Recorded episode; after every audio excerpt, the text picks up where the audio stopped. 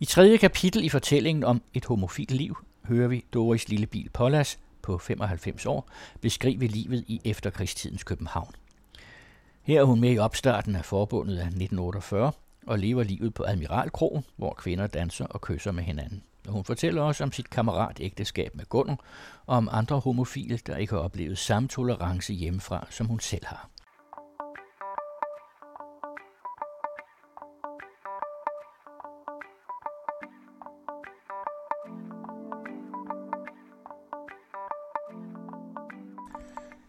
Jeg hedder Ole. Jeg er født i 1965, så jeg er 54 år gammel. Jeg er antropolog, og i et halvt år har jeg indsamlet beretninger til Dansk Folkemindesamling. Beretninger, der handler om at være LGBTIQA+, og om at være med i foreningslivet i Danmark. Og i den forbindelse har jeg mødt Doris, som er homofil og har lavet foreninger, så længe hun kan mindes. Det er noget mærkeligt noget, det med folkeminder. En masse fortællinger, der lægges ned i samlingen, så de kan tages frem og væves sammen til en fælles beretning. En fælles erindring om, hvem vi er. Så nu ligger de der, i folkemindesamlingen. Og erindringen er afhængig af, hvad der bliver lagt på hylderne, og af, hvad vi henter frem.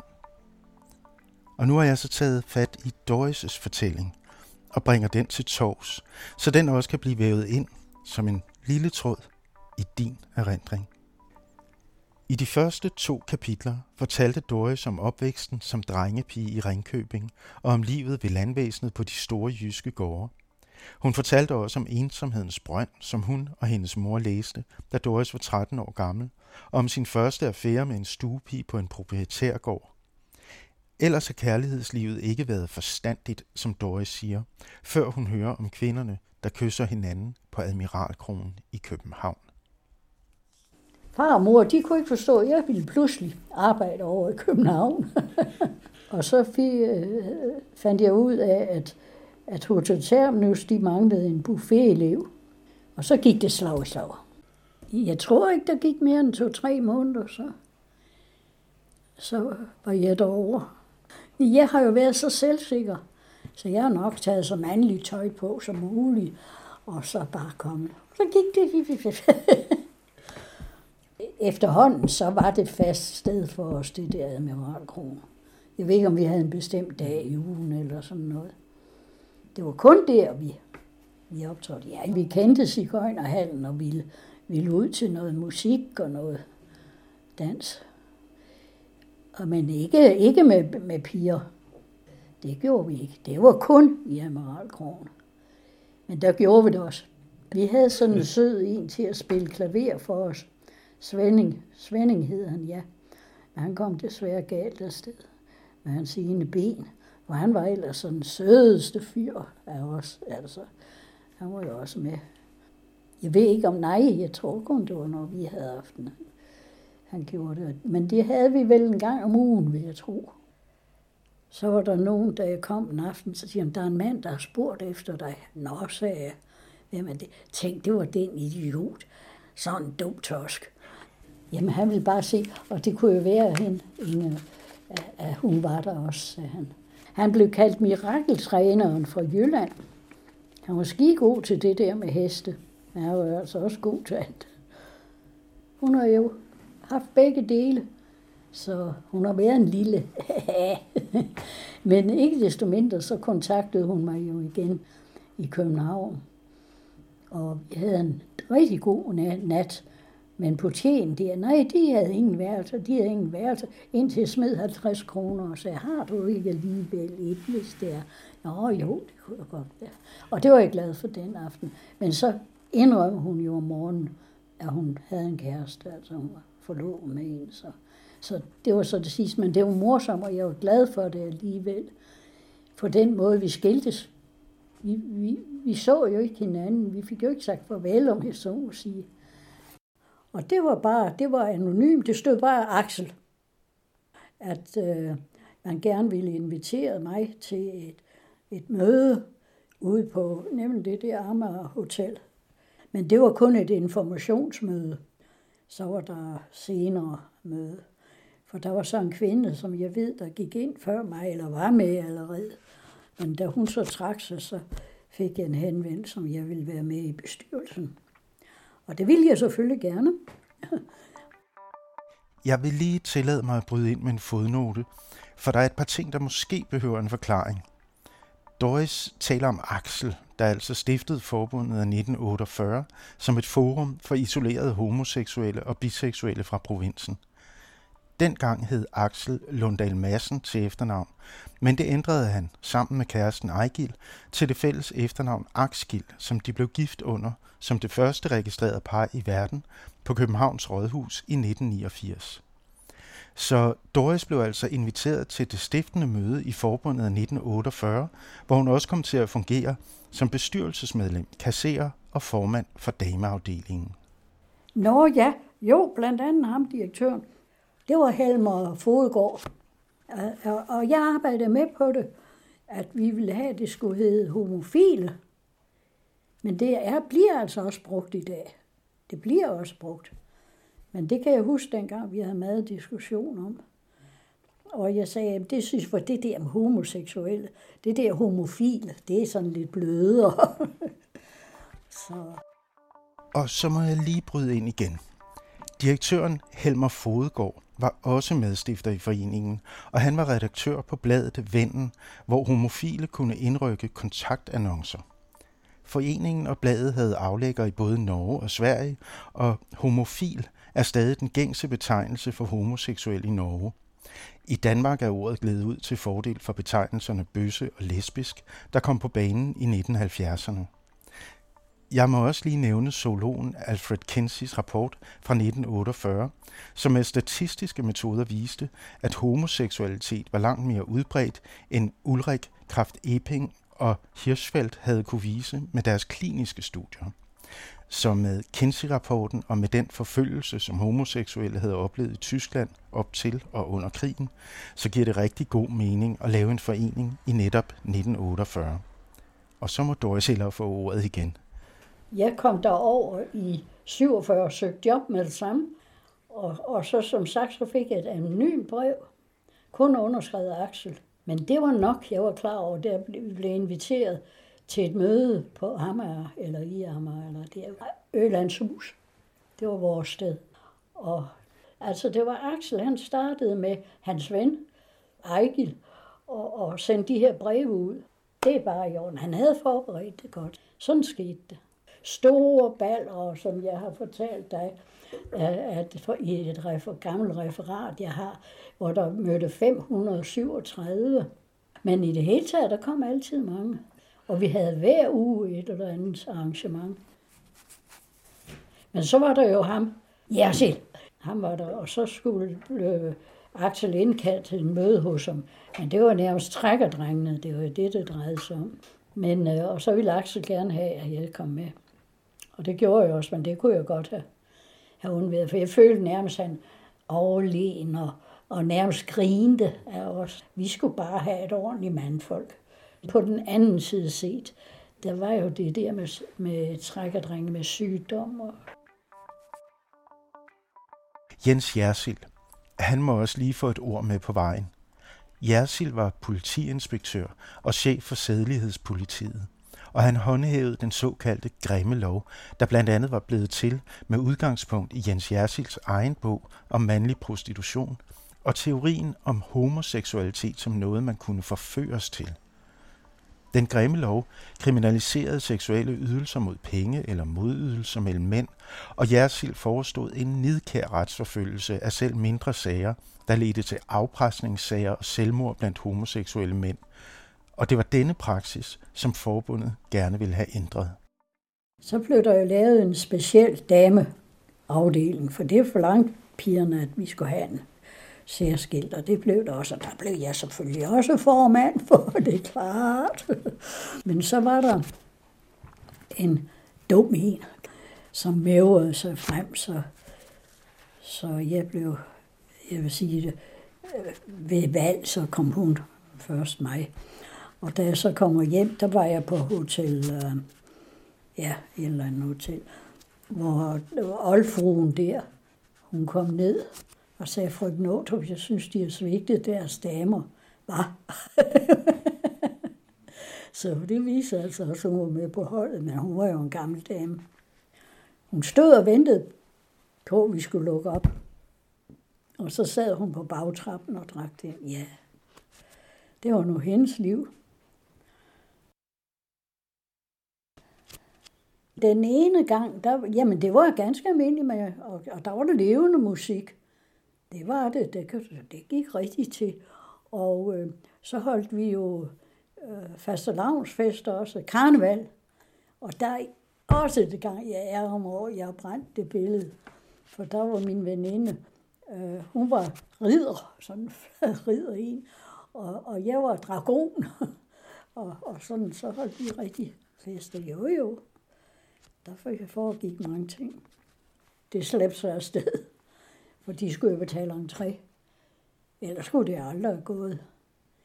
Ja, men tænk alle de mennesker, der kom. Men det er mere eller mindre jo. For dem, der ikke er opdateret på 40'ernes og 50'ernes kulturliv, må jeg lige fortælle, at Svend Krav Jacobsen var en af tidens toneangivende kulturskribenter og balletanmelder på Berlingske Tidene, mens Holger Blom var modekonge og kreerede kostymer til tidens kvindelige stjerner i film, som for eksempel Mød mig på Cassiopeia. Jamen, det var dejlige mænd alle sammen. Dem, jeg har kendt. Og for det første jo med Axel og, og, og hvad hedder han, øh, journalisten fra Berlinske. Svend Krav Jakobsen. Og ikke at forglemme Holger Blom. Han var i modekonge og en rigtig stor bøsse. Og jeg sad ved kassen samtidig, når vi havde fester. Og han kom med flagren og høj hat og slag. Og, og så gik han jo ind. Så sagde jeg, hov, han blev fuldstændig chokeret, at jeg forlangte at se medlemskort ja, det var Ølandshus, det var det, det hed. Der holdt vi alle vores fester, også den store der. Der holdt vi fester, og der var det jo så, at han kom. Holger Blom, ja, han tror, han var en fin herre. Men han forsvandt altid ret hurtigt, og altid med en, en af knejtene indenfra. Gunnar, det var min mand. Vi holdt jo ude på Amager, der ligger Hotel Amager, ikke? For det, det var jo der, jeg lærte ham at kende i foreningen.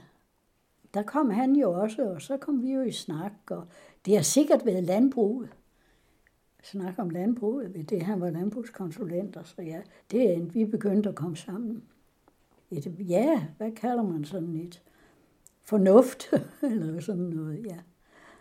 Det var fra øh, før lige 50'erne op til 54, tror jeg, i fire år vi var der.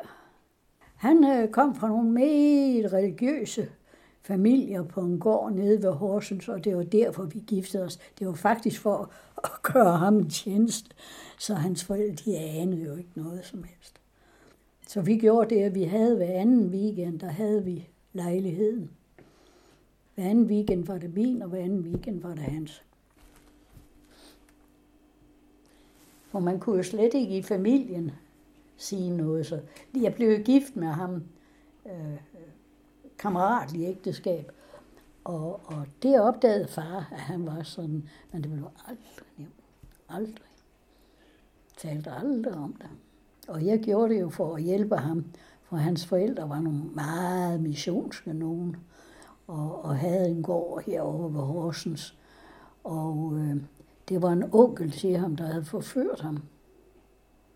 Også da han var en 12 år. Det fortalte han mig så. Og så, så var det gået sådan i blodet på ham. Fuldstændig i blodet på ham. Om han har haft anlæg for det, ved jeg ikke. Men der var overhovedet ikke tale om noget.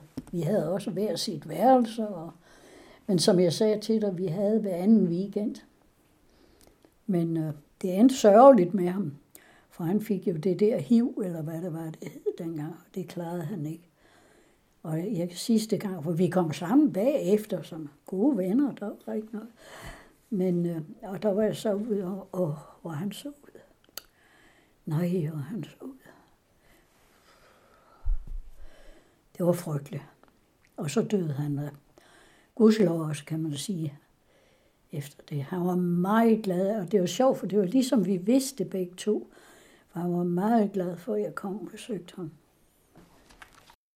Åh oh, ja, ja, ja. Inger. Ja, det var dejligt. Hvis du kan se en lampe, der hænger derude, den, den er fra den tid med hende. Og øh, jamen, hun var sgu så sød. Det var hun. Men øh, det opdagede jeg jo hurtigt, hvad det var for en forretning, hun havde. Hun havde en iskiosk. Men jeg opdagede jo hurtigt, hvad det var for en forretning. Jamen, det var jo en, øh, en prostitueret for eller sådan en, du ved, hvor, hvor mandfolkene kom, og hun tjente penge på det. Men det tænkte jeg vel ikke så meget over dengang, på nu. Men tænk, hun kom mange gange ned til Admirat Kron, sådan ved lukketid, og, og hentede mig. Og vi tog en taxa hjem til hende, og så, så, så, så. Men hun var meget sød. Og så det, der slog mig, det var nemlig, at hun sagde så tit om hendes lejlighed ude i Vandløse. Og jeg tænkte, det passer sgu ikke, hun også sgu For det var jo gammel kvarter, hun boede i der med den forretning. Men det var sgu rigtigt. For hun sagde, at jeg har lånt det til min bror. Han læser til jurist, så han har fået lov at låne lejligheden. Og jeg tænkte, bla bla bla. Men det var sgu rigtigt. Da han var færdig, så flyttede hun tilbage til, til Vandløse. Pæn lejlighed. Og hun havde jo været pige, hvad hed han? Hun var pige. ja, det havde hun været som ung, men nu var hun jo ikke så ung mere. Så. Men så fik jeg jo altså den lampe der. Så hvis den kunne fortælle historier, så... Jamen, det var der jo mange, der var, både til det ene og det andet. Det var der jo mange, der var. Så jo, jo. Men så var det jo, jeg flyttede og, og, og blev skilt fra ham, og, og købte en købmandsforretning i Userød. Og der havde de været ude hos mig. Øh, en, der var veninde med mig officielt. Det vil sige, hun havde en anden. Det er det sædvanlige. Og så var det en meget velhavende. Øh, han var for det, der hed nordisk, ikke fjer, men nordisk kabel. Så det var også et fint hjem. Og der var hun datterfar. Men faren kunne jo slet ikke tage, hvordan hun var. Så det endte med, at når de spiste, og han sad der, og hun sad der, og datteren sad der, eller sådan, så henvendte faren sig til moren og sagde, kan du sige til sådan og sådan, ikke? Han talte ikke til hende, selvom de sad og spiste sammen. Og jeg havde ondt af hende.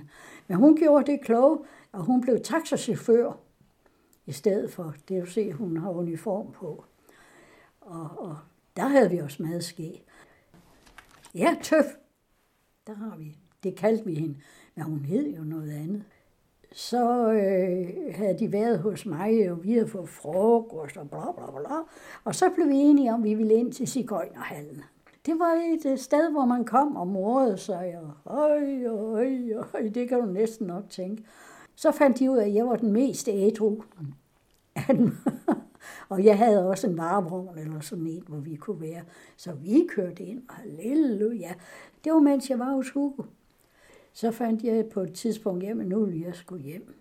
Og jeg havde ellers afleveret nøglen til en af dem, bilnøglen, men jeg fik den der far hende igen og kørte, til jeg kom til Trefalke Hotel. Men der havde jeg ikke taget mig i jagt, at foran den taxa, der holdt, der holdt der en bil, der ikke kunne starte. Så jeg bræste jo ind i den der. Og det endte selvfølgelig med politi og alt muligt. Nå, jamen det endte med, at de sagde, jamen kør nu hjem. Så ja, ja, ja, ja.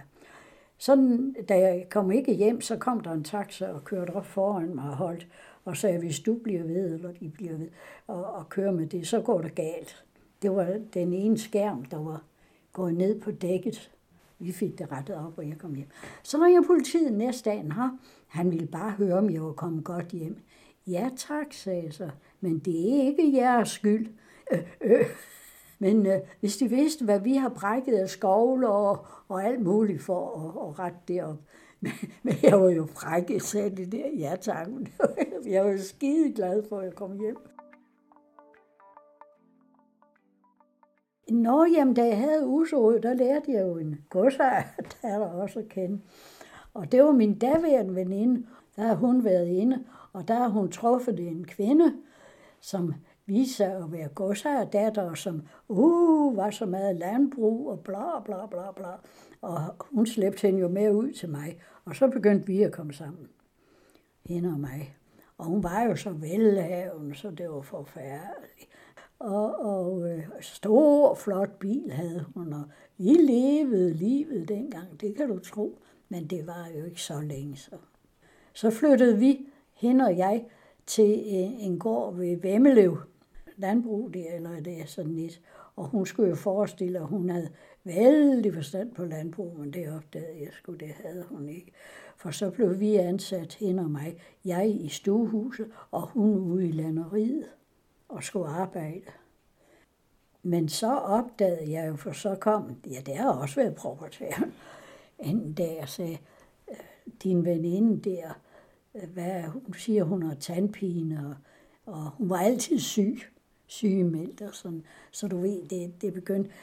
Ja, så endte det jo så med, at hun blev afskedet, men de tækkede og bad mig, om jeg ville blive. Og der var jeg dum nok til at sige, nej, det ville jeg ikke, for jeg regnede, jeg skulle følges med hende jo ikke. Men det kunne jeg lige så godt have gjort. Holdt op dengang. Jeg ved ikke, om det har været mig, eller det har været dem. For jeg har ærligt og redelig. jeg har regnet ni, ni måneder, så, så var det. Der var jeg jo husbestøjende hos Hugo Dorf, ude i Tostrup. Og det var jeg nemlig fra 58 og så til et par 60, ja. I det, hele. det hed øh, Dorfs epikveringsfabrik, du i Torstrup. Der var penge Og det var, han var også bøsse, men han havde skilleros. Men det har slået sig på hovedet af. Så da jeg havde været der et stykke tid, og, så hans læge kom, meget sød læge, som også var homofil, og, og, og som sagde, frøken Åtorp, nu håber jeg inderligt, de, har for hans skifte, hvad han smider dem jo ud lige så hurtigt. Så sagde han, det skal nok gå, ikke? Og det gjorde det også. Jeg kom til at holde så meget af ham. Han, han kørte i starten, der kørte han bil. Men det kunne jeg godt se. I, det var ikke godt. Så gjorde han det selv, og det var meget fint. Han for det første, jeg fik kørekort der. Og så en dag, vi kommer hjem, så siger han så, Fru Nåtorp, her er nøglerne, og nu kører jeg ikke mere.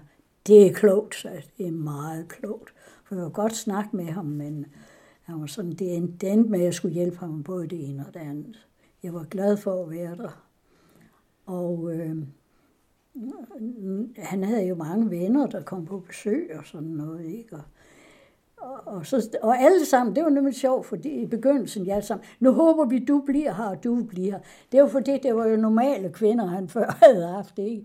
Men fordi jeg var, som jeg var, så kunne jeg tage ham. Og han så, jamen du, det, det, det er rigtigt nok, han prøvede mange gange at smide mig ud, hvis ikke lige det havde passet. De behøver ikke komme ind, de er færdige. ja, ja, ja, ja. Så kom jeg jo ned til aften og lavede aftensmad igen, ikke? Og siger han, hvad er de her endnu, siger han så. Så sagde jeg, ja, og ved de hvad, herr Dorf, hvis jeg skulle forsvinde hver gang de smider mig ud, så var jeg jo ikke til at være. Det gav et helt sæt i ham. Og så grinede han selv. Så vi, vi kom vældig godt ud af det. Jeg skulle køre ham til Silkeborg Kurbad. Det mente de, det var godt for ham, bla bla. Og, og da vi så kom, så begyndte han at græde. Så siger han, jeg vil med hjem igen, jeg vil ikke være her. Så tænkte jeg, hvad så sagde jeg, ved I hvad her dog? Hvis de vil, det var jo de stadigvæk.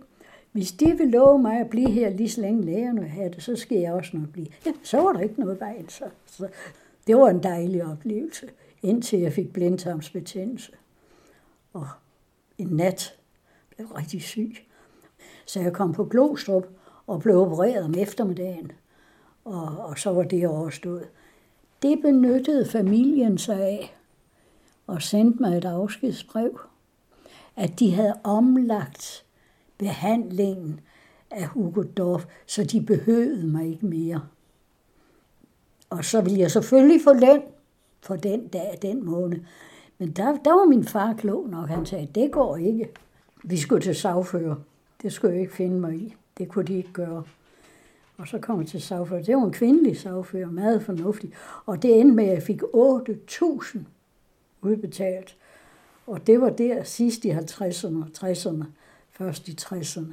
Så det var mange penge. Så det var godt nok. Jeg fortrød, jeg måtte skrive under på, at jeg ikke opsøgte ham. Og det fortrød jeg dag, dag i dag. Han døde tre måneder efter. Der er mange personer, der væver sig ind og ud af Doris' historie. Den tyske kvinde Adele er en af dem, der har gjort indtryk. Jeg ved ikke, hvad hun lavede, eller hvorfor hun kom til Danmark, men Adele dukker gang på gang op, når Doris fortæller. Så blandede hun sig med soldaterne, og hun var godt lide en dreng, hun havde og fik uniform på, og så på den måde, så kom hun med de tyske soldater herop. Så det har været lige i slutningen af, af krigen, det må det have været. Og så fandt hun vel også ud af, at vi havde den klub. Det må være sådan. Jeg ved, hvor jeg aldrig var i seng med hende. Det var kammerater. Da jeg havde min købmandsforretning, der kom hun sammen med nogen. Og da jeg så, og det var 56, så går der nogle år der igen. Uh, det er sgu svært. og, og, og, den øh, købmandsforretning, den købte jeg i, i 94. Ja, nu skal jeg passe på, hvad jeg siger. Men ikke desto mindre, så gik der jo som sagt så mange år, hvor jeg ikke havde nogen kontakt med hende. Og så, jeg kan ikke sige dig, hvad det var, der gav kontakten igen, men øh, jeg ved bare, at jeg havde Østerild Krog, og hvor hun kom. Jo, det var i 74. Doris havde en krog. Hun har flere kroer, og hun har haft et hotel for katte, men det var efter, at hun havde haft en hundekendel. Dyrene og kvinderne har fyldt lige dele i Doris' liv, og foreningerne har hele tiden været der. Og i fjerde og sidste kapitel fortæller Doris om både mennesker og dyr i dyrenes beskyttelse, om hende, der kom til at betyde allermest, og om at være gammel på Silkeborg-egnen.